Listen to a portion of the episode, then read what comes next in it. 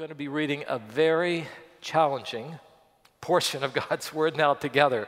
So we'll turn to Genesis chapter 29. We'll look at verses 15 to 35 and let us stand because we are going to be hearing, you know, our Father's Word this morning. So Laban said to Jacob, Just because you're a relative of mine, should you work for me for nothing? Tell me what your wages should be. Now, Laban had two daughters. The name of the older was Leah, and the name of the younger was Rachel. Leah had weak eyes, but Rachel had a lovely figure and was beautiful. Jacob was in love with Rachel and said, I'll work for you seven years in return for your younger daughter, Rachel. Laban said, it's better that I give her to you than to some other man. Stay here with me. So Jacob served seven years to get Rachel, but they only seemed like a few days to him because of his love for her. Then Jacob said to Laban, Give me my wife. My time is completed, and I want to make love to her. So Laban brought together all the people of the place and gave a feast. But when evening came, he took his daughter Leah and brought her to Jacob, and Jacob made love to her. When morning came, there was Leah. So Jacob said to Laban, What is this that you have done to me? I served you for Rachel, didn't I? Why have you deceived me? Laban replied, it is not our custom here to give the younger daughter in marriage before the older one. Finish this daughter's bridal week, then we will give you the younger one also in return for another seven years of work. And Jacob did so. He finished the week with Leah, and then Laban gave him his daughter Rachel to be his wife. Jacob's love for Rachel was greater than his love for Leah, and he worked for Laban another seven years. When the Lord saw that Leah was not loved, he enabled her to conceive, but Rachel remained childless. Leah became pregnant and gave birth to a son. She named him Reuben, for she said, It is because the Lord has seen my misery. Surely my husband will love me now. She conceived again, and when she gave birth to a son, she said, Because the Lord heard that I am not loved, he gave me this one too. So she named him Simeon. Again, she conceived, and when she gave birth to a son, she said, Now at last my husband will become attached to me, because I have borne him three sons. So he was named Levi. She conceived again. And when she gave birth to a son, she said, This time I will praise the Lord. So she named him Judah. Then she stopped having children. And this is the Word of God.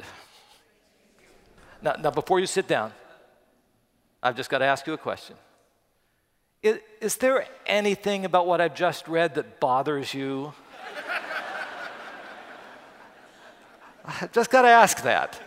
You, you got to sit, you can sit down now. Let's just, let's listen to this. I'll tell you, there is so much that is troubling and confusing for a 21st century Southern California reader about what we see in the, in the entire life of Jacob. Now, if you're like me and you've grown up in church, and you've heard these stories your whole life in the church. Maybe you're sort of anesthetized to it. You say, oh, that happens all the time in the Bible, and you just wait till the pastor gets through all that bad stuff and gets to the nugget, you know, spiritual truth that you can have. Maybe it doesn't bother you so much. But I'll tell you, for the many, many people coming to Lake now who haven't grown up hearing these stories all the time, I can just imagine you're thinking, Pastor Greg, what on earth is going on in this story? There's a whole lot of it I don't understand. What I do understand, I don't like, I like. And especially this thought what, what on earth can an ancient story with all this stuff in it have to say that will actually direct and, and, and help me and change my life? So I've decided I've got to, to start sometime in this Jacob series by pointing out some of those things uh, in a story like this that modern readers might find to be quite disturbing. So I've just drawn together a few of them and uh, the labels all start with P, and I'll, I'll see if you're bothered by them. Uh, polygamy. Jacob first marries Leah and then Rachel, and it just seems like it's accepted as normal.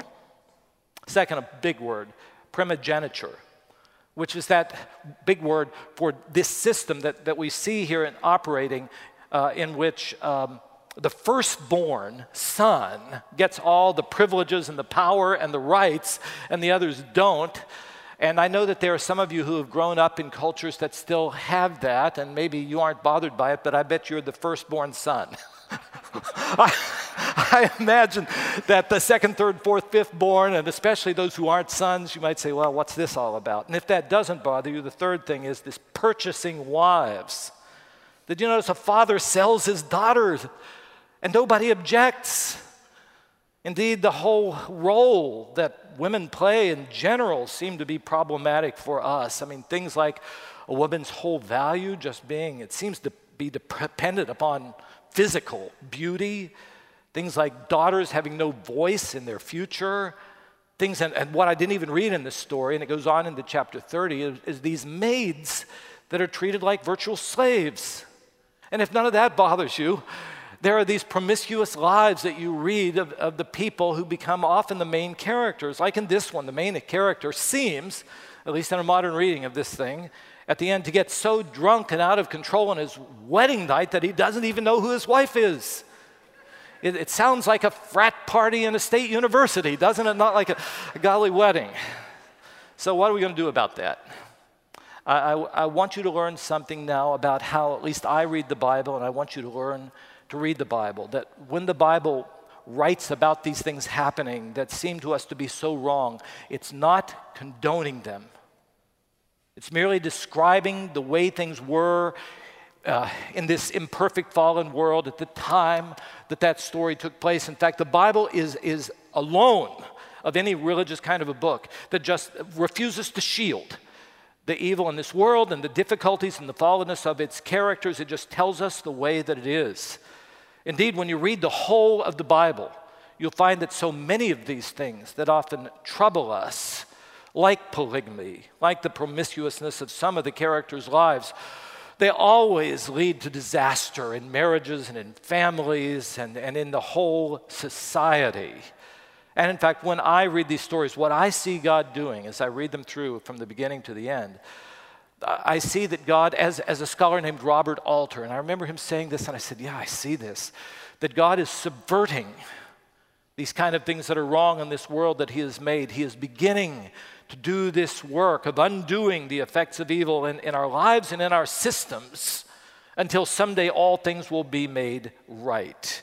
And I think, even in this story, and as I go through it quickly with you this morning, I think you will see God undoing some of these systems and some of the evil in this world, uh, namely um, how in the Jacob story, uh, he decides that in spite of the way the world systems are, that he is going to choose the second son, Jacob, to be the one who bears, bears the, uh, the child of pro- uh, promise rather than uh, the, the first son. E- even here, you'll see Jacob, the, the child of promise in his generation, being one whose life wasn't all that it should be. We've seen that already, right? But we see he's going to be confronted with that today. We're going to begin to see God changing things in his own life. In fact, I think we need to learn to read the Bible, knowing that God is at work in our world, that He's in a process of taking things from the way that they are to the way that they someday will be. So I, I want you to learn to read the stories of the Old Testament, in fact, the Bible in general, on two different levels. Uh, first of all, the level of the description of what happened. It's telling us what happened, but simply because God's word tells us that something took place doesn't mean that God approved of what happened. And then, second, on the level of the awareness that while all this is happening, God is at work in the light of what He is doing, that He has a mission, in this world. Uh, my last series of messages to you, I called it God's biggest story. Do you remember? Was pointing out that God is at work in this world to take things from the way that they were, as we're going to see it in this story, and the thing, way things are in our world. Have you been following the media this week? Do you think everything is perfect in our world today? Can I have a witness that they are not? there is still a lot of work to do, but let me tell you, just as that powerful song that Lauren sang for us tells us, God is at work through all of those things. So when we read these stories, we see the way that God takes things from the way that they were, the way that they are, and promises us that someday when He is done, all things will be made new and made right. So, what do we do with this story today? And I'll just tell you this when we get through all of those things that may seem strange culturally to us, I think God's Word, by telling us about how He works in real people's lives through stories, He tells us something that addresses what I have considered to be one of the biggest, weightiest issues that we have in Southern California. I think it is so relevant to us as we look at Jacob and at Leah in particular that, uh, and here's the question, I think I've written them for you, related questions. Can I find my reason to be, my reason for living in anything in this world? That I've got to have that, I've got to accomplish that in order to live. Or perhaps this way where in this world can I find happiness? So let's begin to look at this. Before we look particularly at Jacob and Leah, let's set the stage for what I read to you at the very beginning. We're, we're talking about Jacob in this series, but I'm going to pull us back to two generations before and what happened to his grandfather, Abraham. God had come to Abraham, and in a message I did a few months ago, Genesis chapter 12, and essentially God says to him, Abraham, uh, look at all the brokenness and evil that fills this world. I'm going to do something about it. I'm going to remake and redeem this world, and I'm going to do it through your family, through one of your descendants. And basically, what God said to Abraham was this Abraham, in every generation of your descendants, one child will bear the lineage through which eventually a Savior, whom the people of Abraham, the Jewish people, called a Messiah, Uh, each one will bury, have one child who bears, bears that messianic line until one day one of your descendants will be that Savior, that Messiah, the one through whom all the nations of this world will be blessed. So, what, what you see when you read the Old Testament is that the first one was Abraham.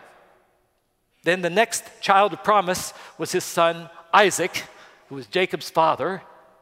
And then we have the story that we've gotten into in this series, in which uh, a few weeks ago we saw that even though the world would say that the firstborn son Esau should have been the son of promise, it becomes Jacob. Now I know that much of it happens that it becomes Jacob through deception. But we'll wrestle with that another day. Because if you remember the story just a few weeks ago while I was gone, what, what Jacob did was he dressed up like his older brother Esau and tricked his father uh, to give him the blessing and, and robbed Esau of his, uh, the blessing that he thought was his. So that brings us to today. As you might expect, when Esau found out about this, he wasn't overjoyed. he was angry he was determined to kill Jacob. Jacob now has to flee out into the wilderness as his partner in crime. Do you remember who that was?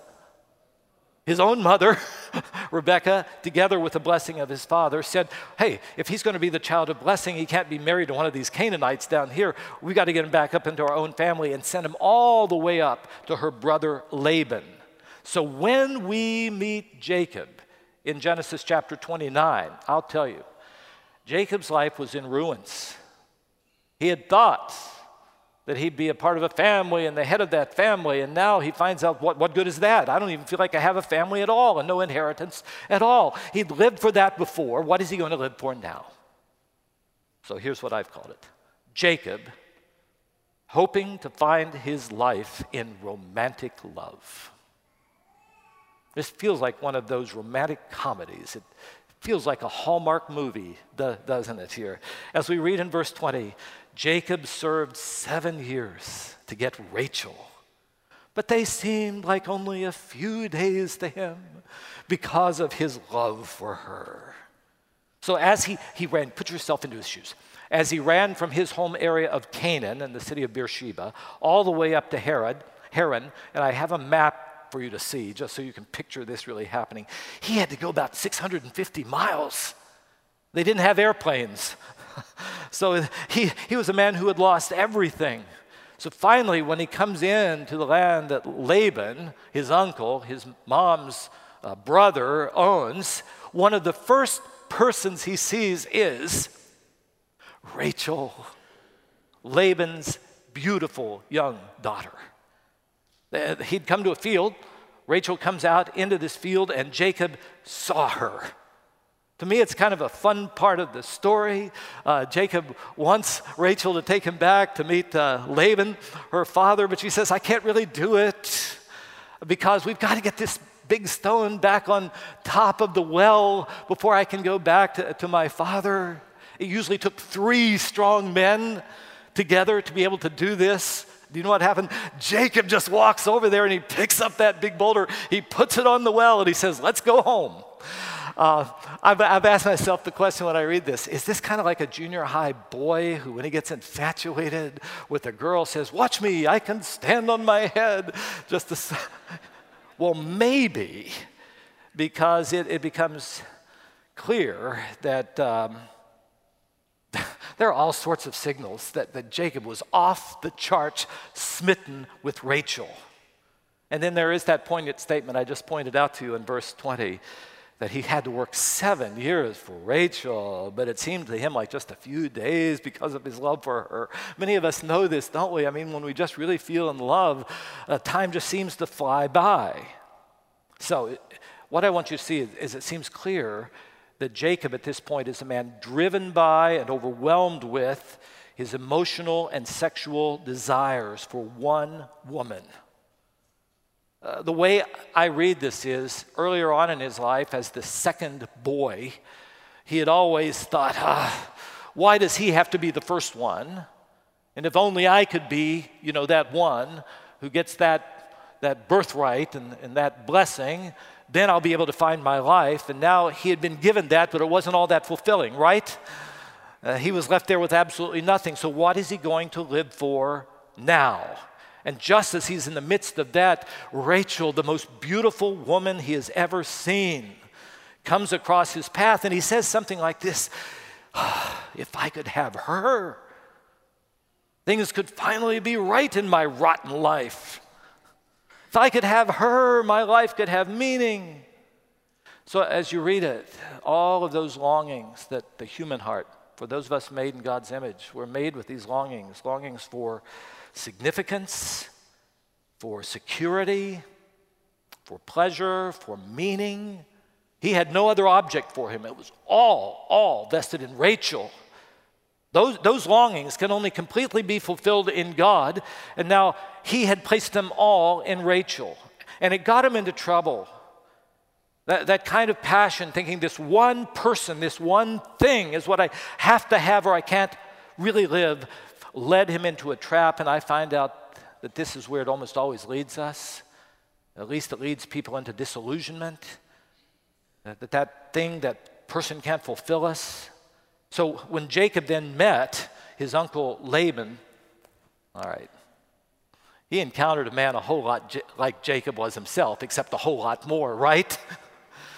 Remember, even when Jacob was born, his mom had seen him coming out of the womb, grabbing his older brother's heel, and she called him Jacob the grabber, and he'd been this deceiver all of his life. But I'm telling you, he had a much more experienced deceiver here in this Laban than he had ever, ever met. And I'll tell you, Laban, as I read about him, he was the patriarch uh, he knew how to use the clout that he had. He knew how to get what he wanted. And I'll tell you, when he met this Jacob, he saw almost a pawn in his hands. So when you look at, at, the way this thing unfolds, you just see how the disillusionment was going to happen and that he would end up being devastated. Think about his plot. So, um, Laban knew that Jacob had offered to work seven years to get married to Rachel. Now, all of this is a part of that system that I talked to you about before that whenever a man would marry a woman, he had to pay a bridal uh, fee to the father. The normal price was from two to three years. I mean, the high end of this thing would have been three years. How long did Jacob say he would work? What kind of a deal is this? I mean, don't you know? Laban already knows, aha, this guy is desperate for my, my daughter. Right out of the box, you could see that uh, this wasn't going to end well for him. So then, notice the conversation between Jacob and Laban.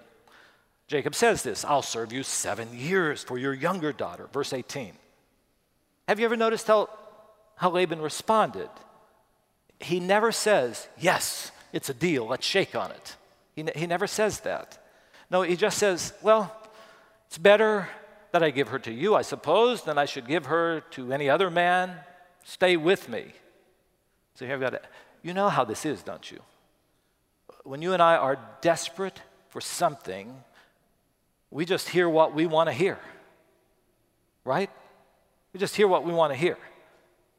So Jacob, you know what he wanted to hear? He wanted to hear a yes. And so when Laban spoke, he heard a yes, but Laban didn't give him a yes. All he said was, okay, if you want to marry her, it's a better idea than somebody else getting her. So then the story unfolds. Seven years passed. Then Jacob, in frustration, says, Give me my wife. I want her and I want her now. And so this was the customary big, big wedding feast that goes on, went on for a whole week in their culture. In the very middle of that wedding feast, uh, the, the bride would be brought in heavily veiled, and then they would go to the wedding tent and then they would celebrate some more. So that's what you've got to see. So in this time, he goes, she's heavily veiled.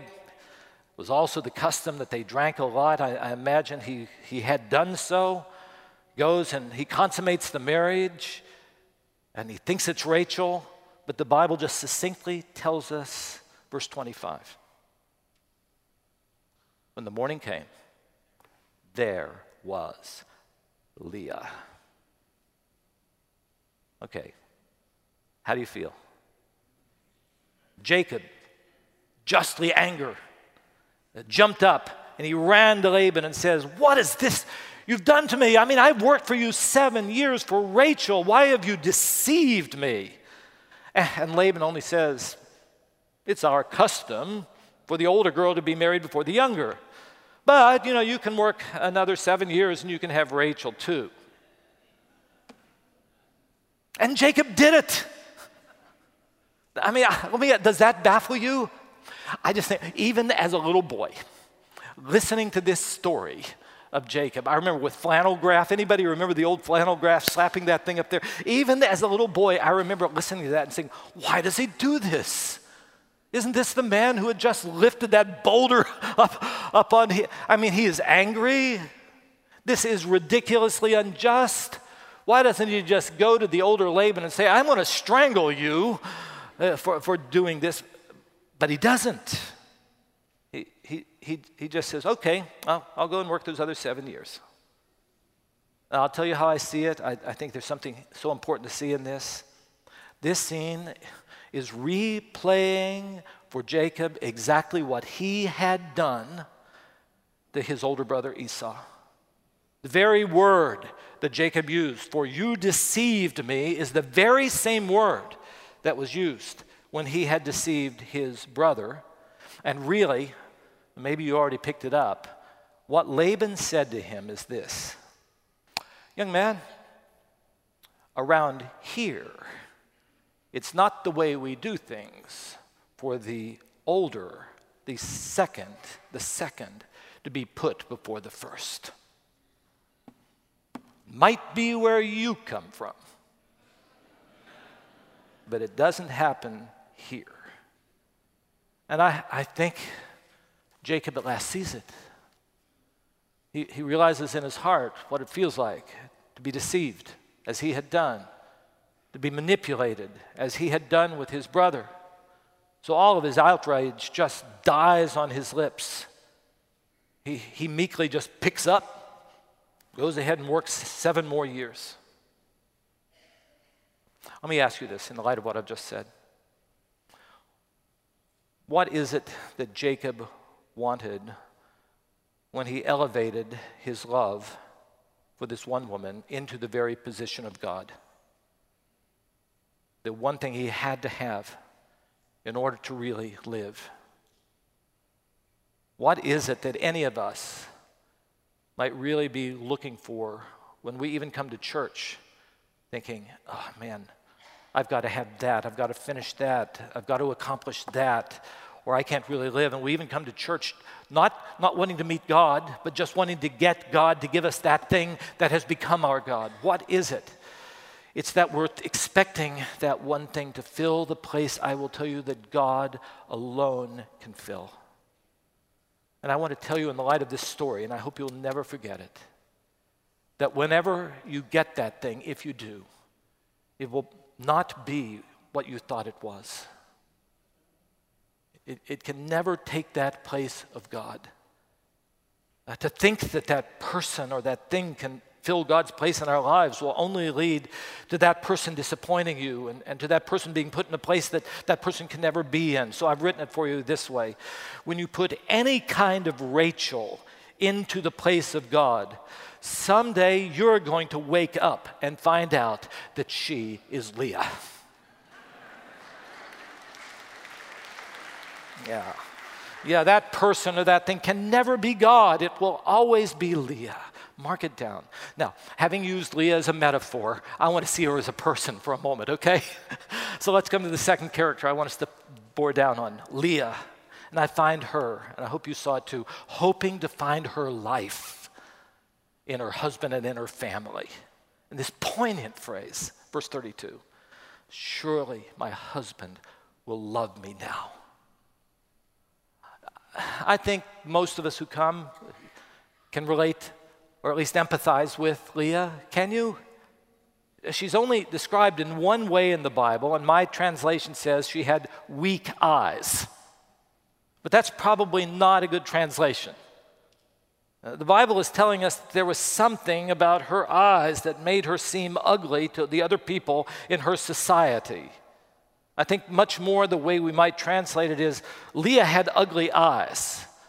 We don't know what it is. Maybe they didn't have the sparkle in them, as one translation says it. Maybe they were bulging. Maybe they were crossed. There was something about her eyes that made her not look attractive to the people in her society. So it should be Rachel had ugly eyes, but, but everything about her little sister Rachel was beautiful.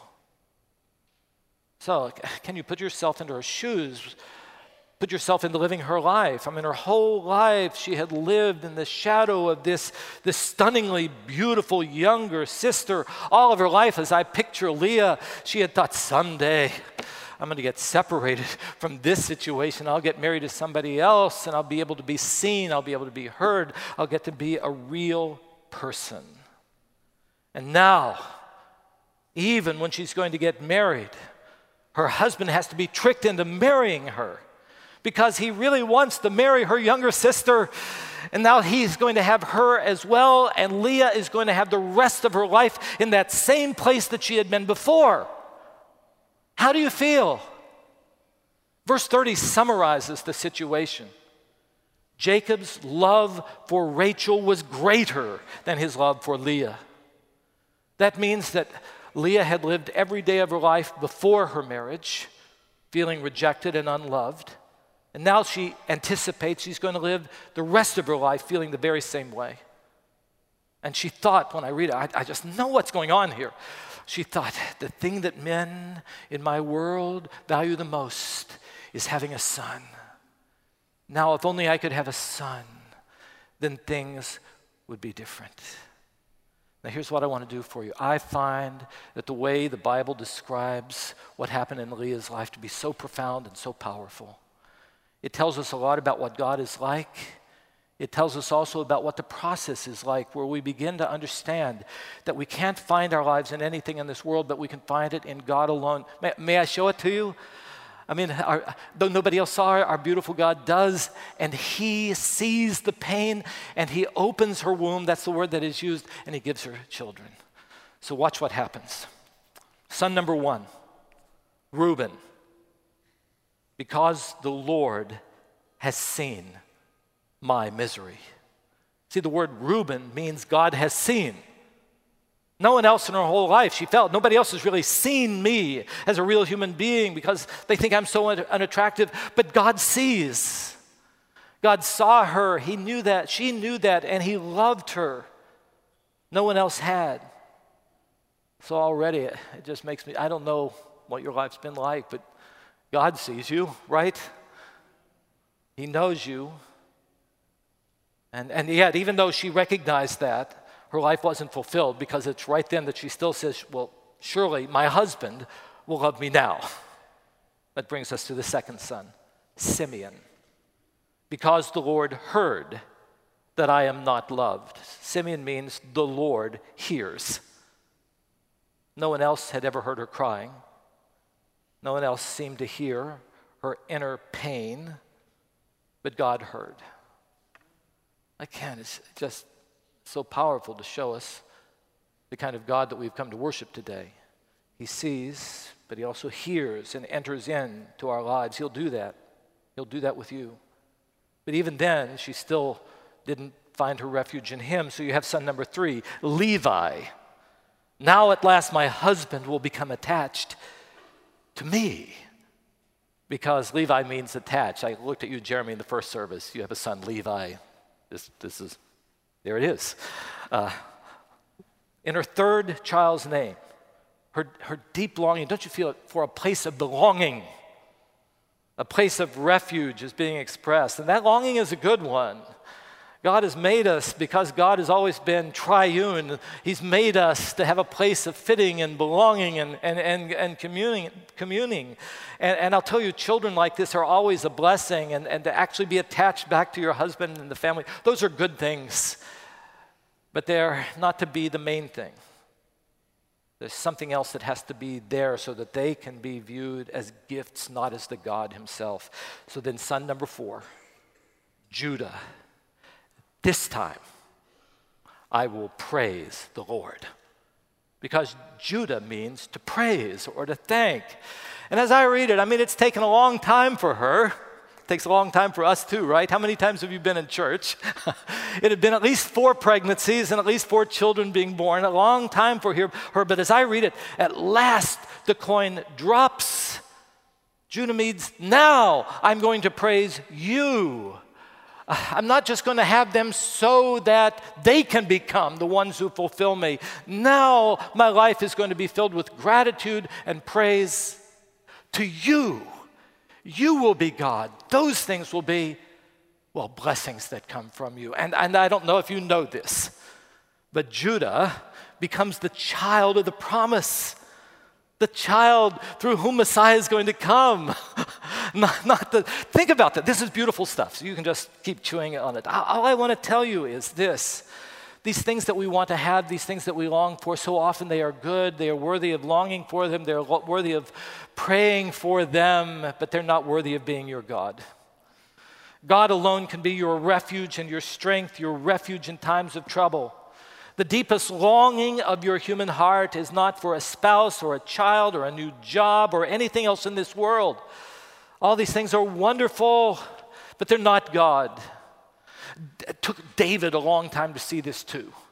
And finally, by Psalm chapter 37, he would just say it so clearly Delight yourself in the Lord, which means make him the center of your longings. Delight yourself in the Lord, and then he will give you the desires, the delight of your heart, which is God himself.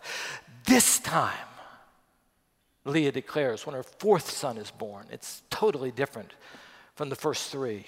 There's no mention of her husband, there's no mention of her child here. I think she had a breakthrough, don't you? A spiritual breakthrough. This time, I'm going to praise the Lord. This time, she was going to find the thing that fills her inner being, not anything in this world, but God Himself.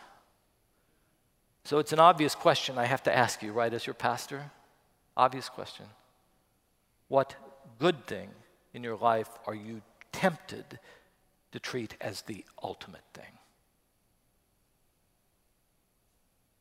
Coming to church today, is there something you just feel like you've got to have that if you're going to find your life, got to have that if you're ever going to be happy. Uh, I'll freely confess to you something that you already know. I don't know everything about all of you. I don't know everything about any of you. but I think that this will be true of most of us, maybe of absolutely all of us. Most of us have something that we think God just has to give us today if we're going to be satisfied. Do you know what it is? Take time to ask Him what it is. I, I read this, and this is what's so moving for me. Something happened to Leah that day. God did something for her. There was a breakthrough. She began to understand what this, this relationship with God is really all about. She turned her heart toward the only real beauty, the only real lover of her soul, who could never be taken away, and that is toward God Himself.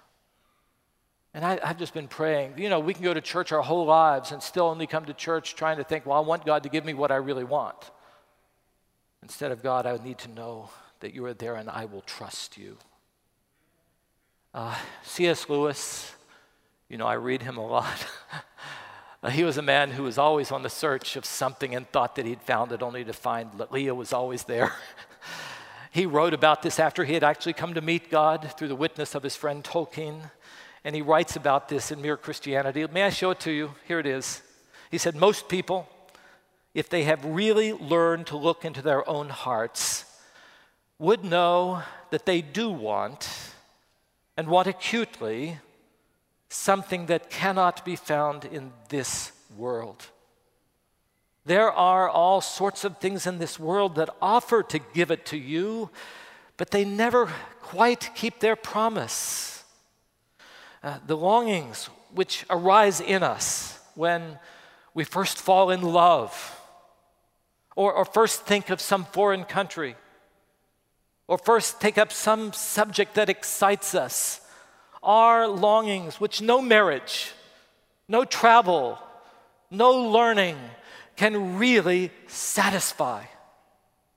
If I find in myself a desire which no experience in this world can satisfy, the most probable explanation is that I was made for another world. And you were. And all this drives us to Jesus because he is the one who has come to introduce us to that other world and to the Father, the Heavenly Father, who is the head of it. Do you remember the language of Jesus? I have come so that when you follow me, you can be born again. Are you beginning to see what he talks about here? You're going to be made alive to a whole world, to God Himself, the one who alone can give you life. And in his very clear words in John chapter 10, he said, Other things in this world, you're going to look into them, but they will kill and steal and destroy. Here's why I have come.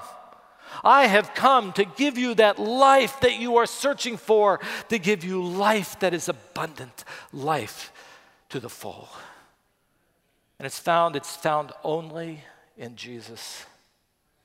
And it's only when we put Him at the center of our lives, knowing that He will never leave us or forsake us, then all of these other wonderful things that He gives to us can be can be appreciated for what they are wonderful gifts from God to enhance our joy. So, with all that in mind, I, am praying that the breakthrough will happen with some, the, with some of us. And I want to leave us with the words of Jesus himself. And in, in light of this message and the, this story, I, I think you'll see them in a new way when Jesus turned to all people and, and, said that we can find our lives. And this is what he said in Mark chapter 8, verses 34 to 35 Whoever wants to be my disciple must deny themselves. Talking there about all those other things that we might put into his place. Take up their cross and follow me.